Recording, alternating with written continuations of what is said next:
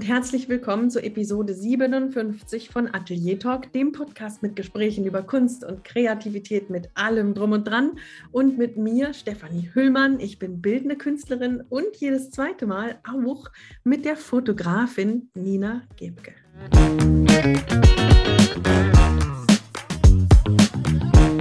Ja, Nina ist in der kommenden Folge wieder bei mir, aber heute hatte ich ein Gespräch mit Max Rübensaal. Max ist ein junger Künstler, der sehr farbenfrohe, coole Arbeiten macht, die gute Laune versprühen. Und so viel wollte ich ihn fragen über seine Ideen, über seine Arbeiten, über diese Kunst, über seinen Prozess. Ja, aber dann sind wir ziemlich schnell in ein völlig anderes Thema gerutscht und sind da geblieben. Es ist aber auch zu spannend, denn er hat etwas, mm, ja, perfektioniert, was wir alle möglich machen könnten. Wir haben alle das erste Mal in der Geschichte der Künstlerinnen und Künstler die Chance, uns komplett selbst zu vermarkten, unsere Kunst selbst, ja, von den allerersten Anfängen, vom Malgrund bis hin zum Verkauf, alles selbst abzuwickeln. Wir sind nicht mehr angewiesen auf Galerien, ähm, auf Mäzene, auf äh, sonst irgendwas. Wir können sowas nutzen, wenn wir möchten. Das bedeutet ja nicht, wenn wir das an der Hand haben, diese Chancen, dass wir sie nutzen müssen, aber wir können sie nutzen. Und Max hat das wirklich perfektioniert. Er ist so unglaublich aktiv und professionell und strukturiert und engagiert bei diesen Tätigkeiten, dass ich da einfach weiterfragen musste. Und ich glaube, es ist ein super interessantes Gespräch geworden. Ich habe immer wieder gestaunt, was alles möglich ist und wie er die Dinge anpackt. Und wir haben auch zwischendurch mal kurz über, über den stereotypen Künstler geredet, der nicht aus dem Bett kommt oder ähm, nichts gebacken kriegt oder der in den Medien und Filmen immer ja, als der Loser oder der Merkwürdige da steht. Max ist genau das Gegenteil. Und ich habe so langsam das Gefühl bei meinen Gesprächen, dass dieser Loser-Künstler ähm, eigentlich in der Minderheit ist. Diejenigen, die wirklich, wirklich erfolgreich sind und hier im Gespräch waren, die haben ein bisschen Max in sich. So, das vorneweg. Ich mache die Bühne frei für Max Rübensaal. Ganz viel Spaß beim Zuhören. Hi Max, herzlich willkommen bei Atelier Talk. Ja, hi Stephanie, freut mich, äh, heute hier sein zu dürfen. Ja, ich freue mich riesig, dass du da bist. Frisch aus dem Urlaub zurück. Wie war Kroatien? Ja, wunderbar. Äh, und auch gleich das, das Kontrastprogramm, wie man es stereotypisch kennt. Zwei Wochen, 30 äh, bis 35 Grad, nur Sonne und man kommt an in Berlin, 16 Grad Regen. Also Deutschland hat mich wieder mit, mit äh, schlechtem Wetter begrüßt, aber mittlerweile ist es ja auch wieder ein bisschen besser geworden. Wie, wie, machst du das im Urlaub? Arbeitest du auch künstlerisch? Machst du Skizzen oder, oder ist dann erstmal einfach zwei Wochen ganz was anderes angesagt?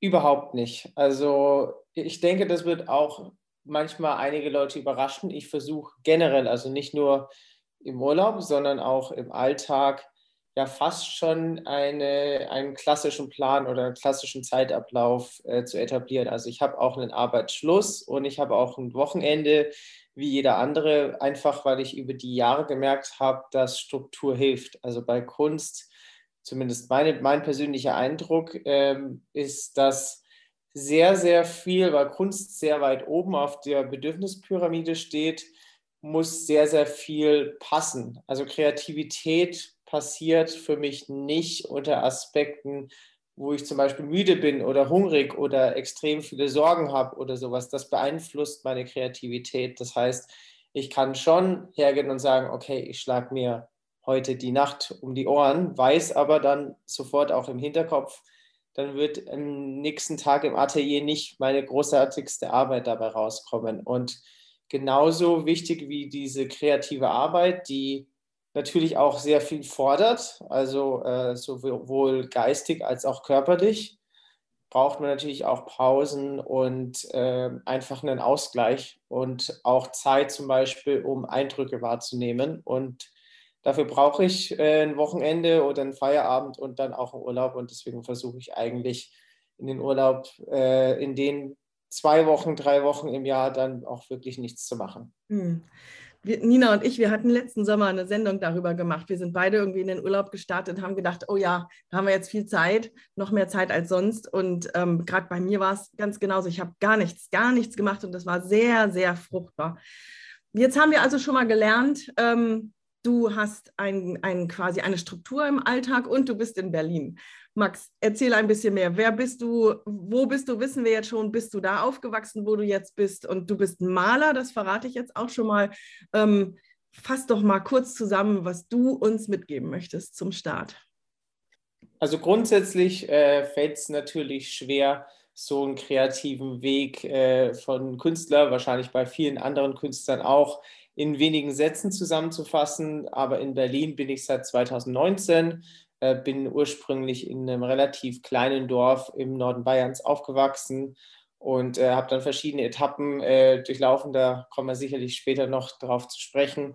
Und bin freischaffender Künstler, also Vollzeitkünstler in Berlin und dort eben seit jetzt knapp drei Jahren so ein bisschen timingmäßig ganz, ganz kurz vor Corona. Also ich bin im November 2019 hier angekommen und Januar ging es dann äh, ja so los. Das heißt, viele, viele interessante Projekte und äh, Sachen fuchten auch jetzt erst. Ähm, habe dann halt zwei, drei Jahre intensive Atelierzeit im Prinzip hier gehabt. Aber äh, viel von dem, was für mich ein Grund war, nach Berlin zu kommen, äh, kommt tatsächlich erst auch jetzt so richtig zum Tragen. Ähm, warum bist du nach Berlin gekommen? Was ist, was ist an Berlin, das dich angezogen hat? Oder war es eher die private Schiene? Waren es private Menschen oder?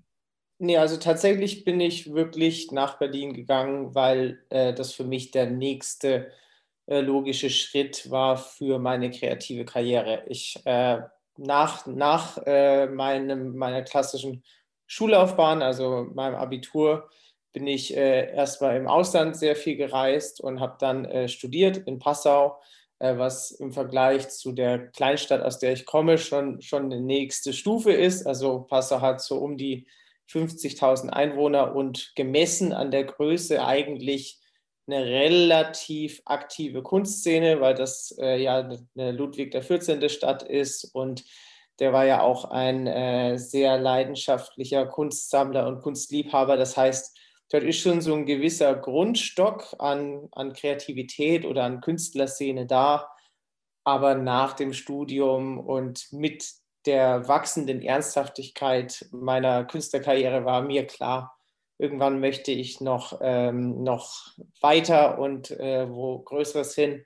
War dann vom Zeitpunkt her, ähm, waren dann noch ein, zwei andere Orte im Gespräch. Wir hatten überlegt, nach London zu gehen. Das war uns damals dann zu unsicher wegen dem Brexit und Co. Das war damals noch alles nicht sicher, wie sich das ähm, dann gestalten würde. Und letztendlich ist dann die Wahl auf Berlin gefallen.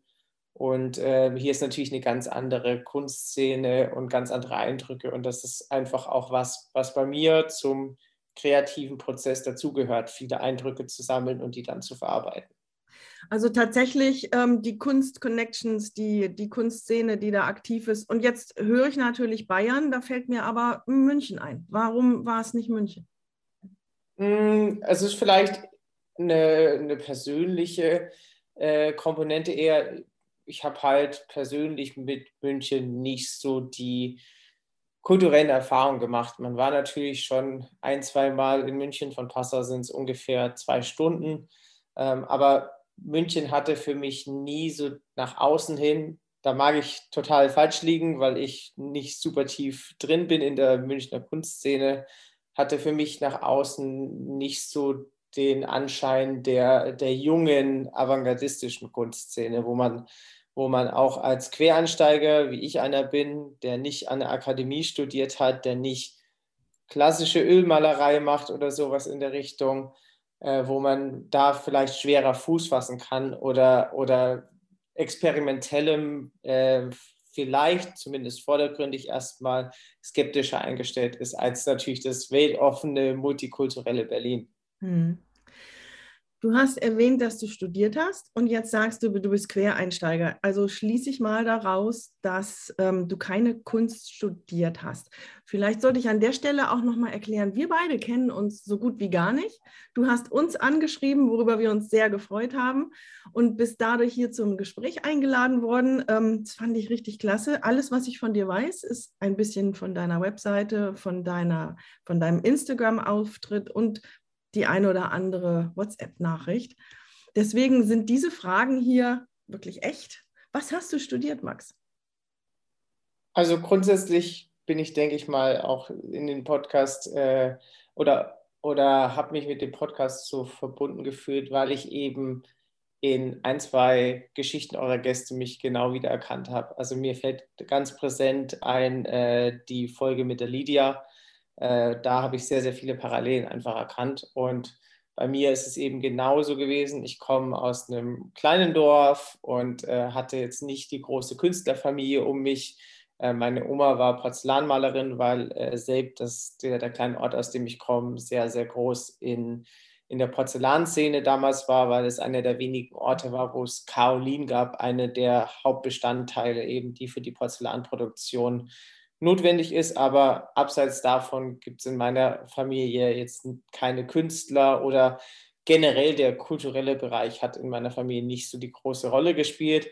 Und dementsprechend äh, war es nicht so, dass zum Beispiel meine Eltern äh, das, das sich vehement dagegen gestellt haben oder sowas, aber es war schon äh, dieser Grundkanon, den man immer wieder auch hört, dass äh, halt da einfach die Vorstellungskraft vielleicht gefehlt hat, dass man mit Kunst eben auch seinen Lebensunterhalt oder sein ganzes Leben gestalten kann. Und dementsprechend ähm, mit der Perspektive, die man, die man dann vielleicht auch selber hat, äh, war für mich eben äh, es, äh, eigentlich keine so richtige Möglichkeit gewesen, okay, ich mache jetzt ein Kunststudium und gestalte mein Leben damit. Ähm, und ich bin dann eher mit einem Kompromiss an die Sache rangegangen und habe Kulturwirtschaft studiert mit einem Fokus auf Kunstgeschichte, was so ein bisschen äh, schon das Künstlerische mit drin hat, ähm, aber mit, einem, mit einer wirtschaftlichen Komponente vereint.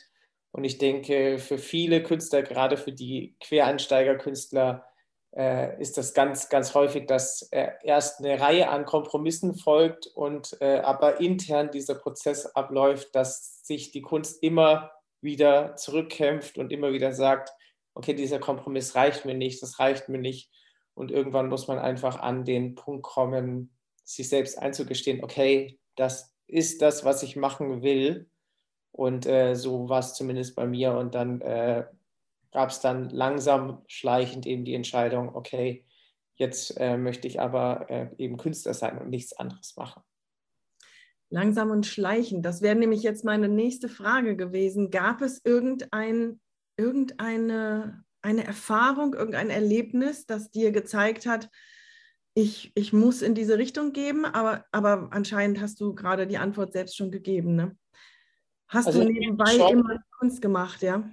Es gibt schon immer wieder so, so, so Treppenstufen, würde ich es jetzt mal nennen, weil eben dieser Prozess, das ist, äh, der, der kommt eben auch einfach in Stufen. Also äh, für mich, ich war dann immer in verschiedenen Kreativbranchen tätig. Ich habe äh, vor der Kamera gearbeitet, hinter der Kamera als Filmer, Fotograf gearbeitet. Ich habe als äh, äh Retusche-Editor äh, gearbeitet und habe immer quasi versucht, irgendwo einen kreativen Teil mit reinzunehmen und der hat mir halt nie gereicht. Und der erste Prozess ist natürlich für sich selbst das Innen zu erkennen, zu sagen, okay, ich möchte scheinbar eben dieses Künstlerische machen. Das ist eben der erste Prozess, dass man diese Hürde vielleicht überwindet, ähm, zu sagen, äh, mit Kunst kann ich kein Geld verdienen oder Kunst ist nur ein Hobby. Die muss man erstmal mental überwinden. Und dann, zumindest so war es bei mir, wenn man diese mentale Hürde überwunden hat, dann ist aber trotzdem noch ein weiterer Schritt, das in die Praxis umzusetzen. Also mir war schon während des Studiums ist eigentlich diese mentale Hürde überwunden worden, aber sich das dann wirklich einzugestehen und wirklich dann die Entscheidung zu treffen, okay, ich nehme jetzt halt nicht Job XY an oder ich mache jetzt nicht in dem Bereich weiter, sondern äh, ich gehe jetzt vielleicht den in Anführungszeichen unsicheren Weg und mache das wirklich mit all den Konsequenzen, dass man es irgendwie den Eltern beibringen muss und mhm. was alles eben auch da eine, eine Rolle spielt, das ist dann quasi ein weiterer Schritt. Und der ist bei mir zum Beispiel erst durch die Arbeit in der, in der Galerie, in der ich war, äh, im Zuge des Studiums, äh, bin ich nämlich ins, ins Ausland gekommen, äh, nach Shanghai in China und bin dort über ein, zwei Ecken und ein, zwei witzige Geschichten in einer großen internationalen Galerie gelandet und habe dort als äh, Marketingkorrespondent gearbeitet. Und das war dann quasi der zweite Schritt, der mir die Praxiserfahrung gegeben hat oder das in mir das ausgelöst hat, okay, es ist auch möglich und jetzt setze ich den, den gedanklichen Schritt als nächstes eben auch in die Praxis um. Aber warte, das verstehe ich nicht ganz. Ähm, was genau hast du da gelernt, dass du dir gesagt hast, es ist doch möglich? Waren das vielleicht Künstler ähm, oder Künstlerinnen, von denen du dir gedacht hast, okay, das kann ich auch? Oder was war genau möglich für dich? Oder erschien plötzlich möglich? Also ich denke, es fehlt halt bei den Künstlern wie mir, die aus eben keiner Künstlerfamilie oder dem Künstlersetting, es fehlt halt an realen Beispielen von Künstlern, die, zu, äh, die man sehen und in Anführungszeichen anfassen kann, wo man sieht, okay, das sind Künstler und die machen nichts anderes und die leben tatsächlich von ihrer Kunst. Weil, wie gesagt, ich komme aus einem relativ kleinen Ort, dort ist keine große Kunstszene. Wo, wo waren denn die Kontaktpunkte? Also ähm, ich war bis vor wenigen Jahren noch nie in einem Künstleratelier gewesen oder sowas in der Richtung. Und dann wird man halt mit diesen Personen, die echt sind und die dann vor einem stehen und mit denen man dann zusammenarbeitet, äh, von der Galerieseite mit den Künstlern, da wird man mit diesen echten Beispielen konfrontiert. Und das ist dann natürlich äh, nochmal noch mal so der, der Wink mit dem Zaunpfahl und hilft dann auch dem, dem Kopf vielleicht zu realisieren, ja, das ist nicht nur eine Geschichte, die man irgendwo liest oder, oder die man sich erzählt oder ein Traumbild oder sowas in der Richtung, sondern hier steht jetzt eine dieser Personen vor mir und diese Person gibt es echt und von der kann man dann zum Beispiel auch was lernen. Super spannend. Das ist wirklich spannend. Einfach dadurch, dass die Menschen da sind, wird das Ganze normaler ne? und man nimmt es besser an. Das erinnert mich an ein Gespräch, das ich mit Barbara Gerasch hatte. Die war, ach, das war unsere allererste Interviewpartnerin. und der aus, ja, in, in Episode 5 oder sowas. Ähm, und der Austausch hat nie ganz aufgehört, der ist immer noch weiter. Und sie beklagt ganz stark nicht nur, dass, ähm, dass du halt mit Künst Künstlerinnen und Künstlern wenig Kontakt hast, sondern sie sagt, wie Künstlerinnen und Künstler in den Medien dargestellt werden. Sie sind entweder total abgedreht oder mega reich und floaten da irgendwie oben rum oder es sind die geistig Kranken, die dann da und so weiter. Es ist eben nicht ein Beruf wie der Zahnarzt oder die Lehrerin nebenan. Und das ist so ein bisschen, geht das in die Richtung, was du gerade erzählst. Das ist dein Kopf aufgeschlossen hat und ähm, dich wahrscheinlich mit der ganzen Situation ja, entspannt hat oder so. Es ist einfach viel normaler. Magst du den Namen der Galerie sagen, wo du gearbeitet hast? Äh, das war die Magda Danz Galerie. Äh, die haben äh, ihre Hauptgalerie in Paris, haben aber auch einen Ableger in Großbritannien und in Shanghai eben, haben so einen Fokus auf Street Art. Also Magda Danz war die eigentlich die Galeristin, die so in den 90er Jahren die Street Artists in die, in die Galerien geholt hat. Äh, das sind so ein paar große, große, sowohl New Yorker als auch französische, als auch chinesische, ähm, ja, ich will sie jetzt nicht auf Graffiti-Kunst reduzieren, aber Street Art-Künstler, die mittlerweile aber äh, eine, eine viel, ein viel vielseitigeres Werke, Övre haben, äh, sind, sind in dieser Galerie eben drin. Das werden wir verlinken. Das ist ja super spannend. Hast du immer noch Kontakt zu, zu dieser Galerie? Leider weniger. Ah, weil das wäre meine nächste Frage. Hat dich das oder diese Kontakte dort, helfen die dir heute? Also eher weniger. Ähm, du hast vorhin erzählt, dass du, was du studiert hast und, ähm, und was du auch gemacht hast in deinem Studium. Sind das Connections und auch Fähigkeiten, die dir heute helfen? Also wenn ich jetzt zum Beispiel höre, du hast hinter der Kamera gestanden und auch vor der Kamera, dann kann ich mir sofort vorstellen, dass das natürlich super gut ist für Fotos und für Auftritte auf Instagram etc. etc. Stimmt das? Ist das richtig? Also absolut, ja. Äh, gerade gerade ähm, in meiner Erfahrung, dass ich eben immer in, verortet war an, an Orten, wo es nicht eine große aktive Kunstszene vor Ort gab, gab es für mich erstens mal schon gezwungenermaßen immer die Situation, online zu gehen, auch weit eben vor Corona, wo das dann äh, für viele Leute eigentlich so der, der große Sprung erst war. Und da kommen mir natürlich die ganzen medialen Fähigkeiten, die ich mir dann dort erarbeitet habe, natürlich sehr zugute, weil ich dann eben auch weiß, wie transportiere ich das, was ich vielleicht sonst in eine Stunde Atelierbesuch jemanden transportiere, wie transportiere ich das vielleicht in eine Minute Videoformat oder sowas. Ähm, das ist schon was, äh, was man natürlich dann lernt und, und heutzutage ist die Technik eigentlich so weit, dass man sehr, sehr viel machen kann, auch mit dem Smartphone oder, oder mit, mit, wenigen, mit wenigen Werkzeugen außenrum. Also es braucht gar nicht die riesige Kamera für 10.000 Euro und tausende Objektive oder sowas in der Richtung. Ähm, da fehlt bloß bei vielen manchmal das Know-how, wie man wie man auch mit weniger quasi mehr äh, kreieren kann. Und das hat mir dann natürlich schon geholfen, dass ich quasi aus einem professionellen Hintergrund komme und dann äh, weiß, wie, wie kann ich mit dem, was ich habe, äh, das bestmöglich rausholen. Mhm. Und nimm uns doch mal ein bisschen weiter mit auf deinem Weg. Du hast gesagt, du hast dann also mit der Zeit gemerkt, du möchtest wirklich gerne in die Kunst gehen, also wirklich Vollzeitkünstler werden. Das kannst du ja aber nicht von jetzt auf gleich. Du musst, gehe ich mal davon aus, genauso essen und trinken und ein Dach über dem Kopf haben wie wir alle. Ähm, hast, du, hast du nebenbei erst noch was anderes gearbeitet oder hast du schnell verkaufen können oder wie ging das bei dir los?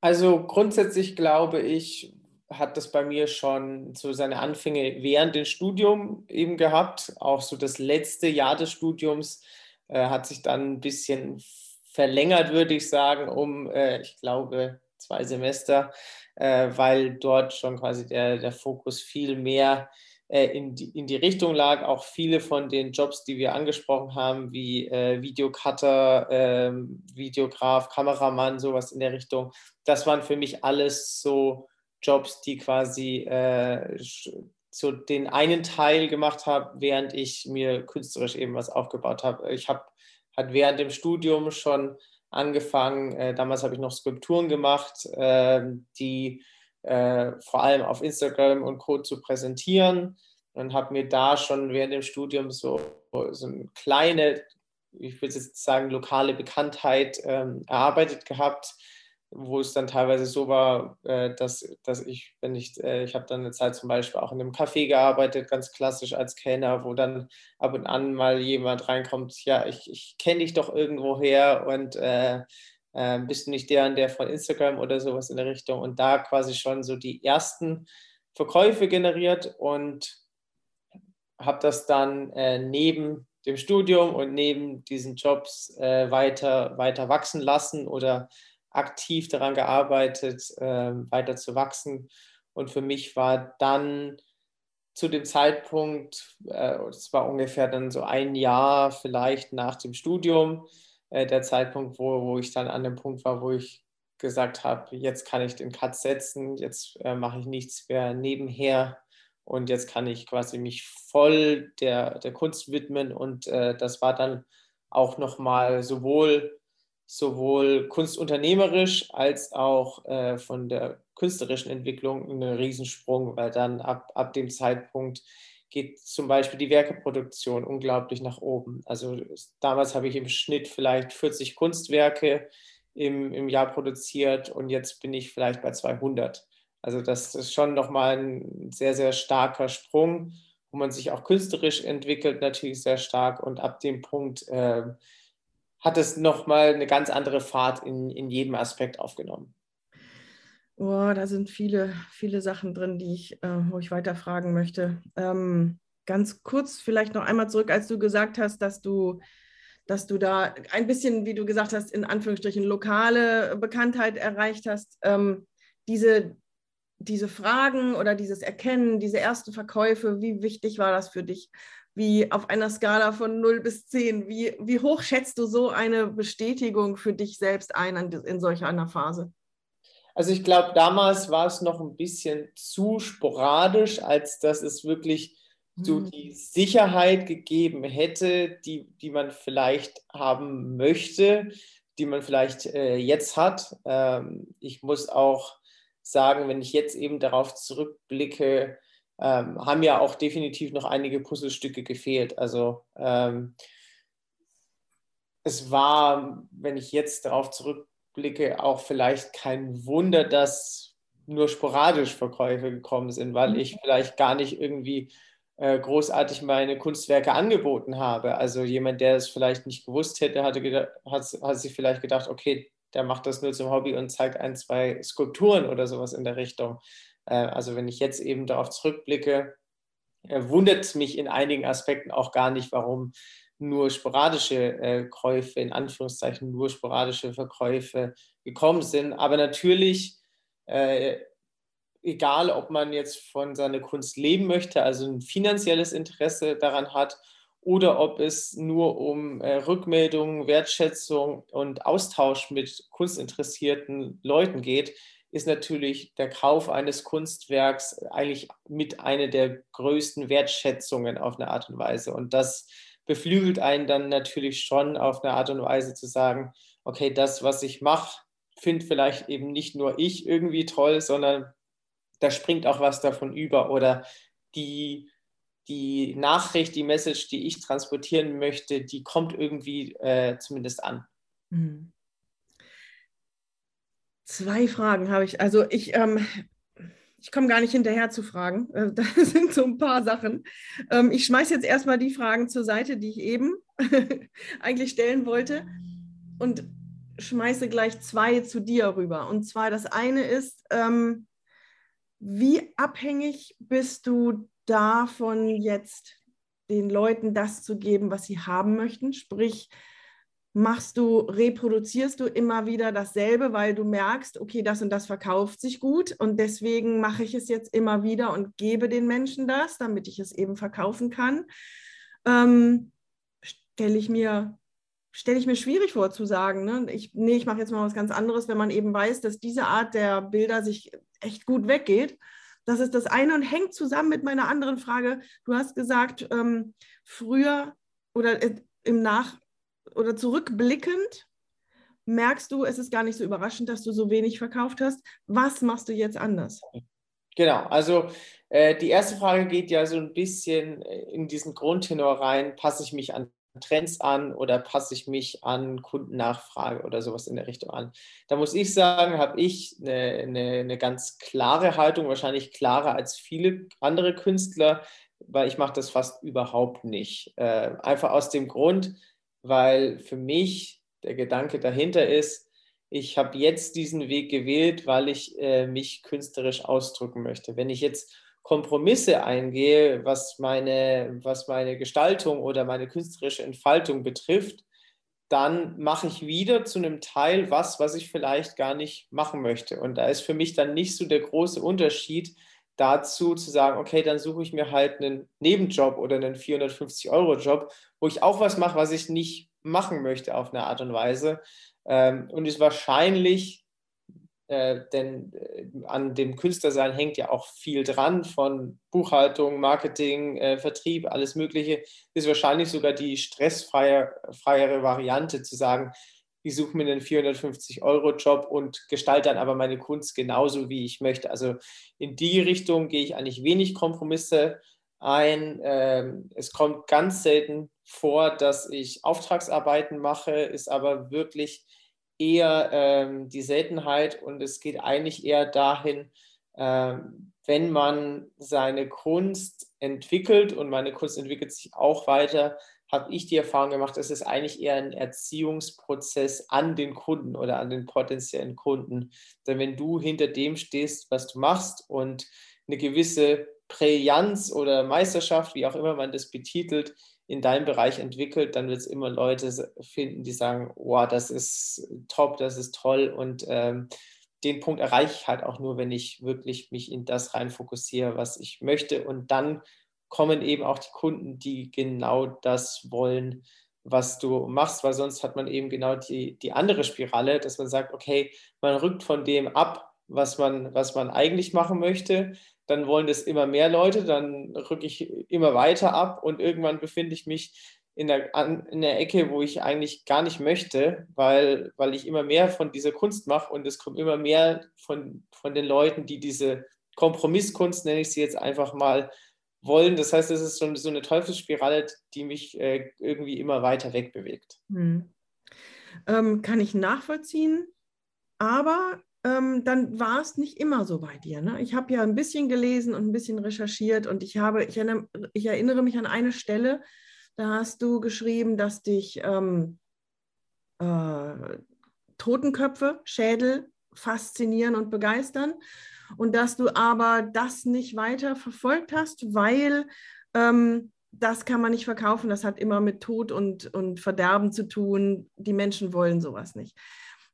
Das, also, das ist natürlich auch eine Entwicklung, die du durchgehst. Ist es vielleicht sogar diese Erfahrung, dass du dir, dass du gespürt hast, das fasziniert mich, aber ich, ich mache es jetzt nicht, weil da warst du ja noch an den Anfängen. Und dass du jetzt umso mehr sagst, vielleicht, hey, jetzt mache ich wirklich das, was ich möchte. Also ich würde sogar sagen, dass sich Totenköpfe sehr gut verkaufen. Ähm, Totenköpfe sind eigentlich ein sehr, das sehr du geschrieben in einem Teil. Ich habe mich eigentlich, vielleicht ist das ein bisschen äh, missverständlich ausgedrückt, ich habe mich eigentlich eher gegen die Totenköpfe entschieden, weil es für mich ein zu abgegrastes Feld war, künstlerisch gesehen. Also ich hatte das Gefühl, ich kann da jetzt nicht noch mehr Facetten oder Nuancen reinbringen, weil das Thema Totenköpfe einfach schon so viel behandelt ist in der Kunst. Gerade die Künstler, die ich interessant fand, zu denen ich aufgesehen habe, haben halt unglaublich viel mit Totenköpfen gemacht.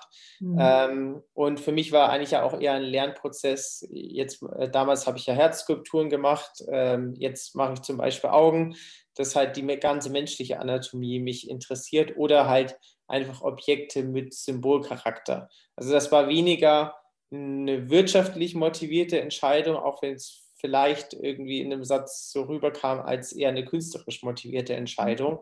Mhm. Ähm, aber um auf die, auf die Aussage zurückzukommen, natürlich ähm, lernt man immer mehr zu sich zu stehen und am Anfang ist man sicherlich noch unsicherer und äh, jetzt mit vielleicht ein, zwei Jahren ähm, Erfahrung äh, sagt man eben viel eher Nein zu Aufträgen, die einem nicht passen oder sowas in der Richtung, weil man äh, natürlich mit sich wächst und mit seinem eigenen künstlerischen Selbstbewusstsein, seiner eigenen künstlerischen Identität.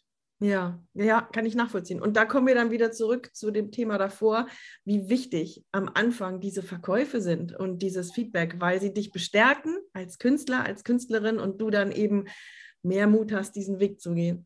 Aber zurück zu der Frage, was machst du jetzt anders als zu der Zeit, als du, ähm, ja, über die du sehr, jetzt selber sagst, dass du, dass es kein Wunder ist, dass du da nichts verkauft hast? Also grundsätzlich würde ich es zusammenfassen unter, ich schaffe viel regelmäßiger Möglichkeiten für die Leute, die für meine, sich für meine Kunst begeistern, die vielleicht schon öfter mit dem Gedanken gespielt haben, sich vielleicht auch ein Kunstwerk zu holen.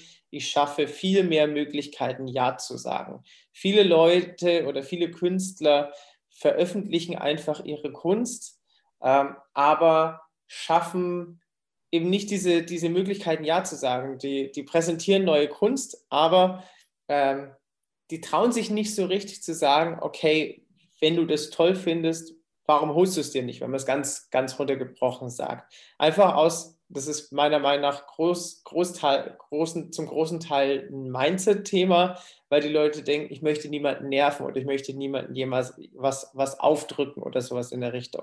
Aber eigentlich ähm, hilft es zu realisieren, dass die Leute, die dir folgen oder die deine Kunst verfolgen, die sind ja aus dem Grund da, weil die das begeistert und weil die das toll finden. Und die beraubst du eigentlich um die Möglichkeit, wenn du nicht sagst, okay, äh, jetzt gibt es die und die Kunstwerke, wenn du schon länger mit dem Gedanken gespielt hast, jetzt gäbe es die und die Möglichkeit.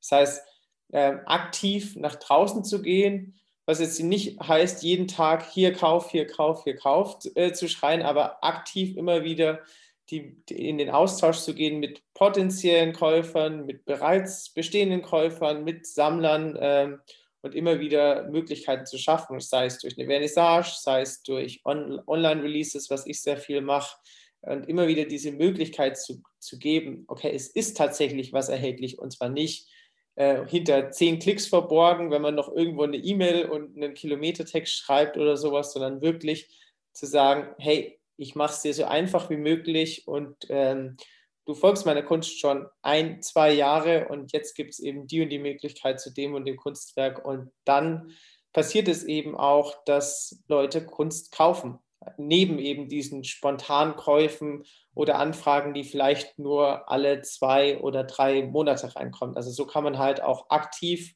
und sicher seine Kunstverkäufe steuern. Was sind denn da deine Hauptinstrumente, ganz konkret aufgezählt mal?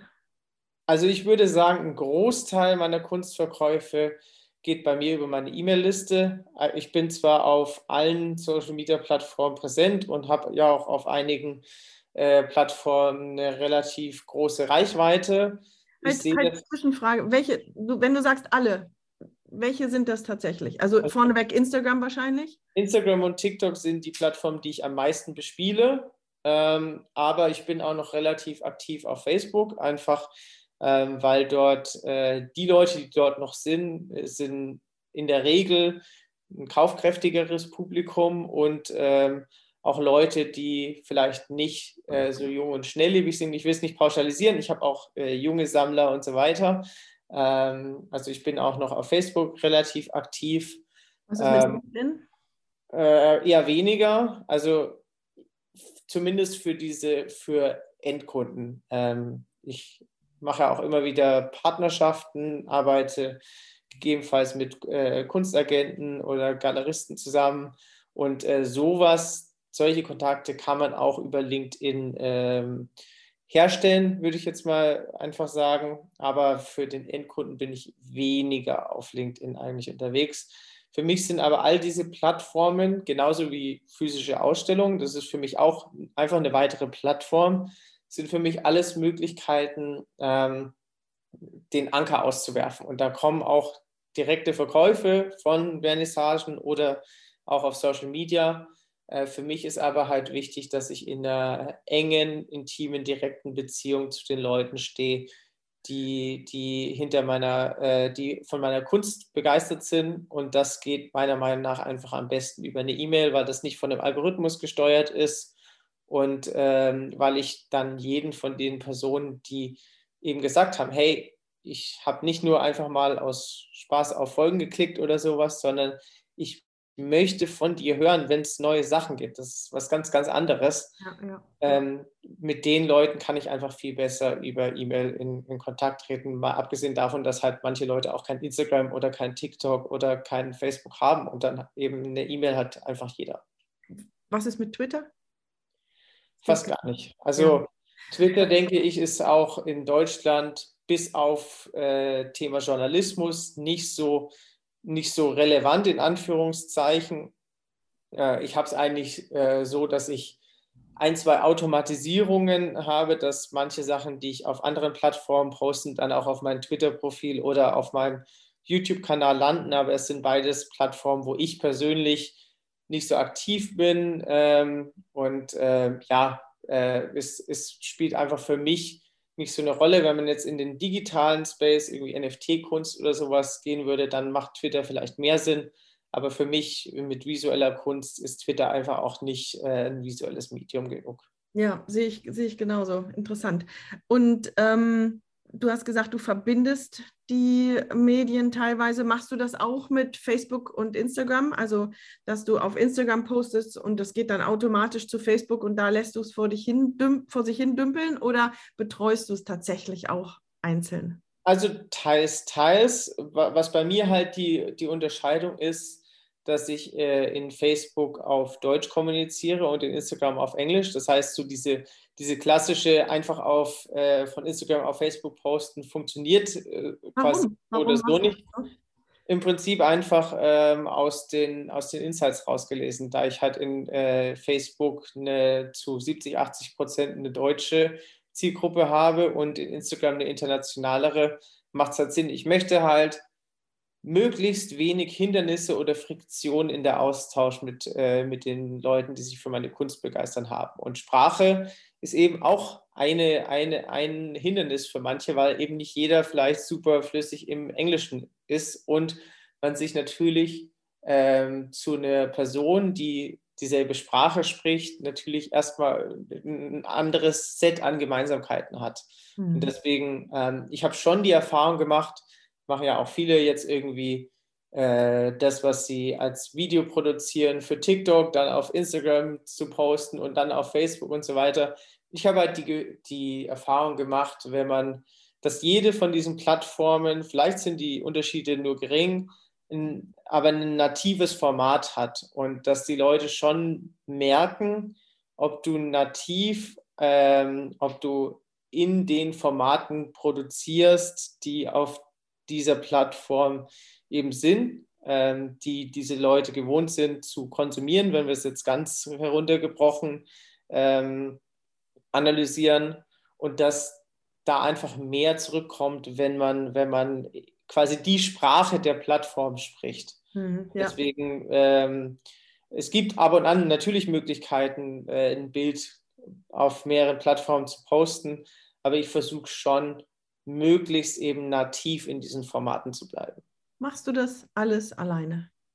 Größtenteils, ja. Ähm, ich habe ich hole mir ab und zu Assistenz äh, in Bereichen Buchhaltung oder sowas und ähm, ich bin sicherlich an einem Punkt, wo man auch, äh, ich nenne es jetzt einfach mal Vertriebspartner, ähm, mit ins Boot holen kann, sei es Galerien oder sei es, äh, sei es Kunstagenten oder sowas in der Richtung, wo man einfach quasi mehr als 24 Stunden am Tag hat, weil wenn ich es alleine mache, habe ich eben nur die 24 Stunden, aber wenn eine andere Person natürlich auch noch interessiert ist, eine Kunst an andere Menschen zu bringen, da sind es ja mehr Stunden. Also in dem Bereich habe ich schon äh, gegebenenfalls Hilfe, aber ähm, nichtsdestotrotz, einen Großteil mache ich selber und das ist auch möglich. Also das ist mir auch wichtig, vielleicht das zu transportieren, dass es eben nicht immer das große Studio mit äh, fünf Angestellten braucht, das zu machen, sondern wenn man da eine gewisse Routine entwickelt und die Routine entwickelt man zwangsweise, wenn man das lang genug macht, dann kann man da auch äh, sehr, sehr, sehr viel selber machen, was einen natürlich auch ähm, in dem Bereich profitiert, dass man natürlich dann auch alle, alle Gewinne oder alle Profite oder wie auch immer man das äh, betiteln will, die man daraus zieht, natürlich komplett für sich behält. Ja, das ist klar.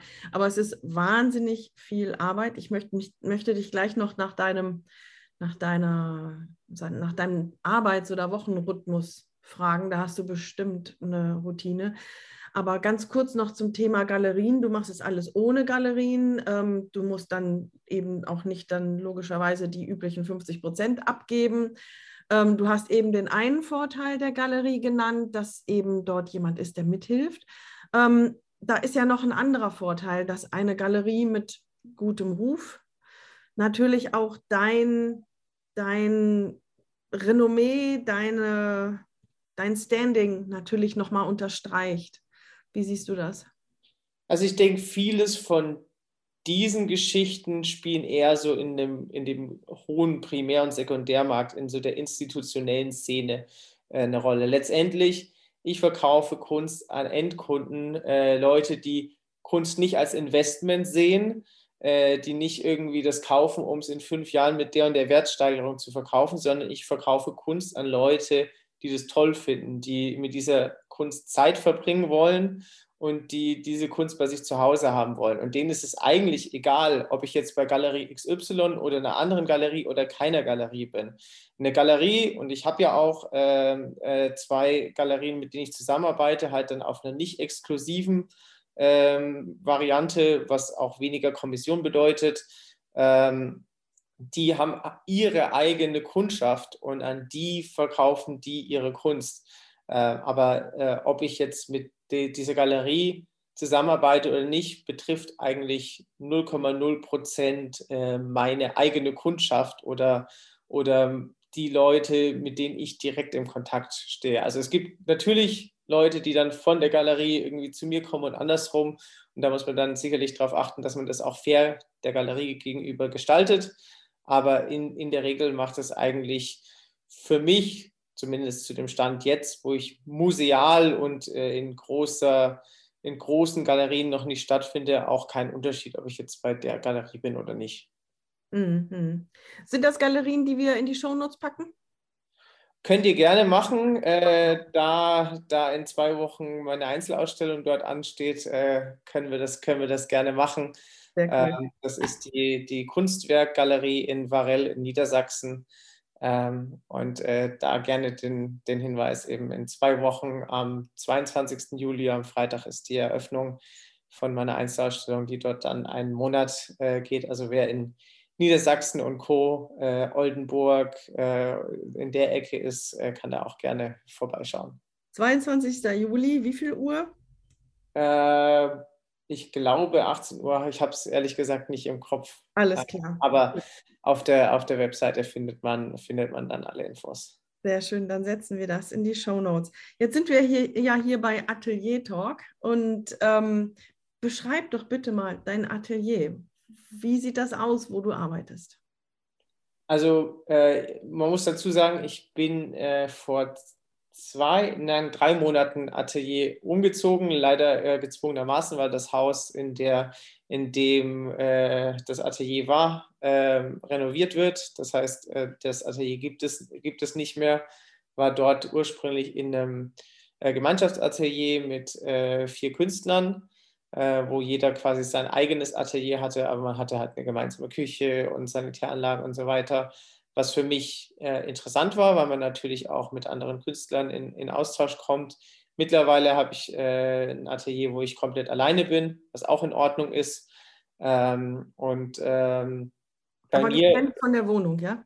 Getrennt, ja, absolut. Mhm. Also ähm, wir haben ja ganz am Anfang von, von Trennung äh, eben äh, Job mit privatem Leben gesprochen und äh, das ist für mich eben auch sehr wichtig ähm, wir haben auch schon mal in die Richtung äh, jetzt ja gesprochen, ähm, wegen Tagesablauf und Co. Ich bin einfach jemand, der gerne vormittags im Atelier arbeitet. Warte, warte, erst nochmal zum jetzigen, zum jetzigen Atelier. Wie sieht es aus? Und in dem Fall sind es zwei Räume. Da ich äh, auch viel mit Sprühfarben arbeite, ist das einfach äh, gut, wenn man da irgendwie eine getrennte Räumlichkeit hat, äh, um einfach dann auch sonst äh, arbeiten zu können, ähm, weil sonst arbeite ich halt mit Atemmaske. Ähm, ich habe viel Stauraum, da ich mit viel flüssiger äh, Farbe arbeite und halt äh, sehr lange Trockenprozesse habe. Das heißt, ich arbeite halt ständig an 10, 15 Kunstwerken gleichzeitig, weil jetzt so ein, so ein Kunstwerk gerade irgendwie von 90 Zentimeter Größe hat eine Trockenzeit von 4, 5 manchmal sechs Tagen. Das heißt, währenddessen arbeite ich einfach an, an weiteren Projekten. Ich habe halt für mich einen großen Ateliertisch gebaut, der auch mehrere Trockenfächer unten drunter hat, wo die mhm. alle waagrecht trocknen äh, können. Und äh, sonst halt, ich mache ja in meinem Fall alles selber. Ähm, das heißt, das sieht man ja jetzt natürlich in, in einem Podcast nicht, aber ich arbeite primär quadratisch und vor allem rund. Und äh, diese Leinwände stelle ich auch selber her, da es runde Leinwände gar nicht äh, in allen Größen gibt. Also ähm, dementsprechend. Das, das, heißt, du kaufst die rohe Leinwand und grundierst sie und spannst sie dann rund? Ich fräse sogar aus einer Holzplatte die, die, mhm. die, die, die Hölzer raus. Also mhm. ich beginne von, von der Holzplatte bis zum bis zum fertigen Produkt. Ich fertige auch Rahmen selber. Dementsprechend ist natürlich auch ein, ein Werkstattbereich äh, im, im Atelier mit drin. da ich eben auch ähm, Rahmen lackiere, da ich eben auch schleife da und, und eben diese ganzen Rahmen, Rahmen erstelle. Das ist also auch nochmal ein Bereich, der bei mir äh, eben ist, ist äh, wo, wo quasi Fertigung eigentlich äh, entsteht. Und dann, äh, was mir halt auch wichtig ist, ich habe noch einen kleinen Bereich, wo man, äh, wo man auch Zeit verbringen kann. Also ich lade halt sehr gerne Leute zu mir ins Atelier ein, weil ich finde, ähm, mal erstens äh, ist natürlich ein Austausch immer interessant, sei es mit anderen Künstlern, sei es mit Sammlern, sei es mit äh, Interessenten. Und natürlich ist es, ist es ja auch für die Person auf der anderen Seite was Besonderes, so in die heiligen Hallen äh, einsehen zu können und ähm, hilft auch vielleicht dem einen oder anderen Künstler die Konversation eben auf seine Werke zu lenken von einem klassischen Networking-Event oder einer Ausstellungseröffnung, wo man jemanden kennenlernt, der vielleicht Interesse an der Kunst hat, zu einem Atelierbesuch, wo dann sich das natürlich ganz anders um, um die eigene Kunst dreht. Also für mich ist eben auch wichtig, dass das Atelier ein Ort ist, wo Leute sein können und wo ich nicht irgendwie in meinem Kämmerlein ganz geheim für mich irgendwie die Formel XY entwickle. Fotos vom Atelier findet ihr auf der Webseite, die stellen wir ein. Max nickt, ja. wunderbar. Max, jetzt nochmal zum Abschluss. Das alles kann man nur schaffen, wenn man strukturiert ist. Du hast zwischendurch mal gesagt, vorher hast du vielleicht 40 Arbeiten erstellt und jetzt sind es, ich weiß nicht mehr, welche Zahl du genannt hast, 100, ähm, ich habe die Zahl vergessen. Ja. Ähm, aber seit du, seit du Vollzeit-Künstler bist, kommen die sozialen Medien dazu, dein Newsletter, da kommt das ganze ähm, ja, buchhalterische, das ganze Business halt dazu und du produzierst mehr als vorher. Das ist beispielsweise bei mir andersrum. Ich denke, es ist ein wenig ein bisschen weniger als vorher, weil eben so viel dranhängt. Ähm, beschreib bitte mal kurz und, und überschaubar zum Abschluss unseres Gesprächs deine Routinen, entweder über die Woche verteilt oder am Tag, beziehungsweise nicht nur entweder oder, sondern wahrscheinlich hast du das sowohl wöchentlich als auch an jedem Tag. Also bei mir hat sich diese Routine auch äh, mit der Zeit entwickelt. Also wenn ich mich erinnere, äh, die ersten Monate nach diesem, diesem Cut, wie auch immer man ihn nennen möchte, war man sehr unstrukturiert und, ähm, und hat halt aber auch eben gemerkt, dass teilweise Tage vergehen und man irgendwie eigentlich äh, nichts, nichts äh, erledigt bekommt auf eine Art und Weise. Also die, die Struktur, äh, die entwickelt sich dann halt mit der Zeit und äh, vielleicht auch als Vorsicht, äh, Vorsicht, Disclaimer vorweg. Es gibt auch für es gibt nicht die eine allgültige, ähm, die ein, den einen allgültigen Zeitablauf, mit dem jeder Künstler super, äh, super viele Kunstwerke produziert. Da Deswegen auch, haben wir viele Interviews und nicht nur eins. Ja, sehr gut. Da gibt es auch ein sehr, sehr interessantes Buch von Mason Curry, kann ich auch noch empfehlen, der hergegangen ist und von allen möglichen berühmten Künstlern die Tagebücher und alles Mögliche studiert hat und die Routinen ähm, aufgeschrieben hat. Äh, Gibt es mittlerweile, glaube ich, zwei oder drei Bücher, auch eine Edition mit weiblichen Künstlern. Äh, Rituals heißt das, glaube ich. Ähm, und ähm, das ist auch sehr interessant, wenn man das durchliest, zu sehen, eben wie unterschiedlich vielleicht ein Goethe zu einem, äh, zu einem Picasso äh, seinen Tag gestaltet hat. Äh, für mich persönlich funktioniert es eben am besten, wenn ich den gesamten Vormittag, äh, ich äh, stehe relativ früh auf, auch durch äh, meine Partnerin, die sehr früh arbeitet. Und äh, wenn ich den Vormittag damit beginne, mich auf die Kunst zu konzentrieren und eben noch nicht vorher E-Mails checke oder sonst irgendwas, ähm, ich glaube, Salvador Dali hatte das ähnlich, weil er so äh, surrealistischer gearbeitet hat und er wollte quasi aus seinen Träumen heraus, wenn er aufwacht, gleich irgendwie seine Träume im Prinzip künstlerisch festhalten. Für mich hilft es eigentlich äh, zu sagen, okay, ich weiß, wenn ich sehr früh arbeite. Die Leute sind noch nicht wach, niemand will was von mir und ich kann mich äh, voll eben erst auf die Gestaltung konzentrieren.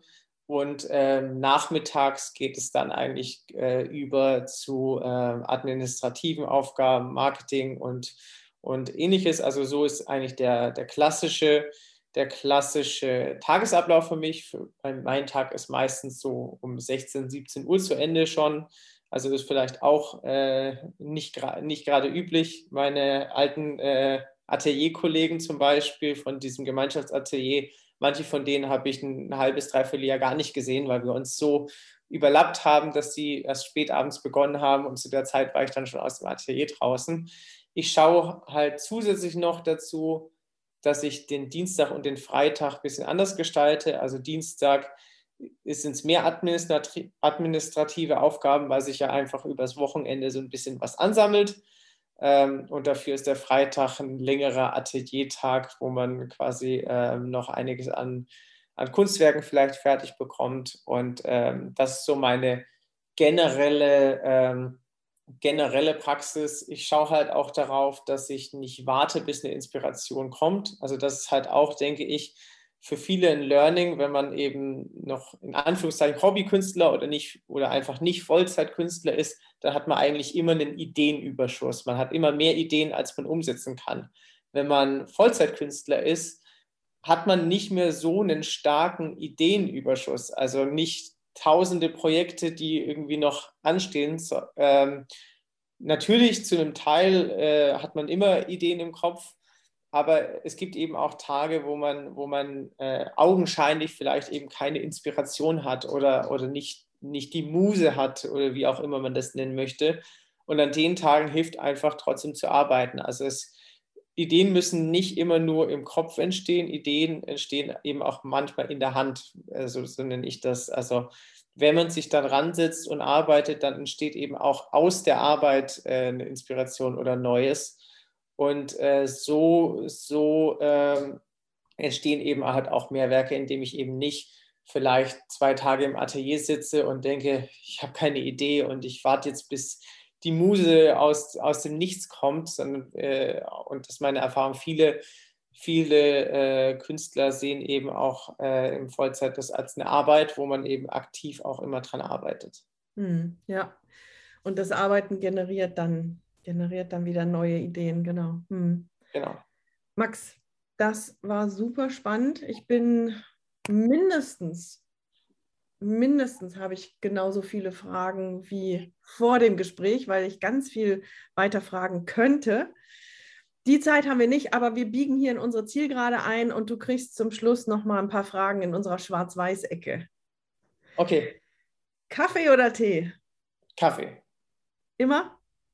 Immer, ja. Also äh, ich mag sehr gern auch äh, Grey, was auch in Anführungszeichen sehr koffeinhaltig ist, aber äh, ich habe in dem, in dem Kellnerjob, den ich angesprochen habe, in, der, in einem Cafés, Schrägstrich Restaurant gearbeitet, das sehr, sehr viel Wert auf Kaffee gelegt hat, hat. Und da bin ich natürlich sehr geprägt worden. Äh, ich mache auch eigentlich alles vom Kaffee selber, also nicht irgendwie eine PET-Maschine, sondern ich mal jeden Morgen den, den Kaffee selber. Und, der alten, mit der alten Mühle von Oma?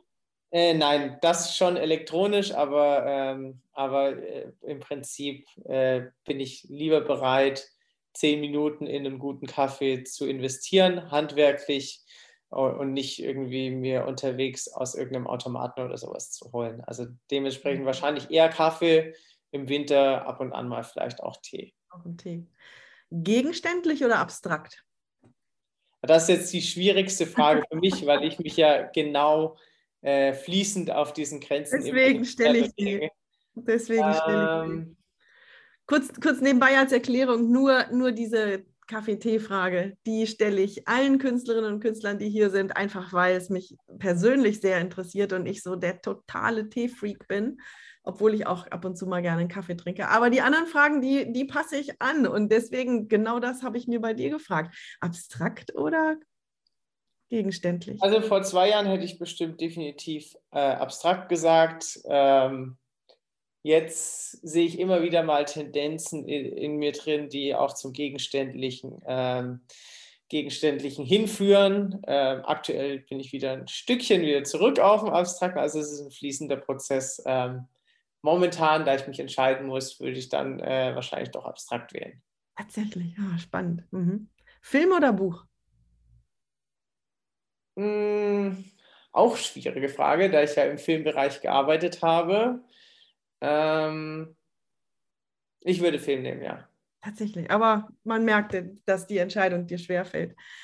Ähm, Sport oder Sessel? Sport, definitiv. Also äh, ich äh, betreibe auch regelmäßig Sport, ist auch was, äh, was eben auch diesen Ausgleich schafft. Also zum Beispiel sehr gerne äh, abends auch Sport, ähm, einfach um so die Kopfmaschine ähm, zu, abzuschalten. Also deswegen arbeite ich zum Beispiel auch nicht gerne künstlerisch abends, weil ich dann äh, vielleicht schlaflose Nächte habe, weil du in diesem Gedankenprozess einfach gefangen bist. Mhm. Und wenn du halt äh, entweder dann zum Beispiel mittags vor den administrativen Aufgaben oder am Feierabend, wenn du da eine, eine Sportsession und sei sie nur eine Viertelstunde um Block laufen oder sowas reinbringst, hilft es dem, dem Kopf auch abzuschalten. Man schläft wesentlich besser und äh, da man halt auch viel geistig arbeitet, ähm, braucht man halt auch einfach den körperlichen Ausgleich.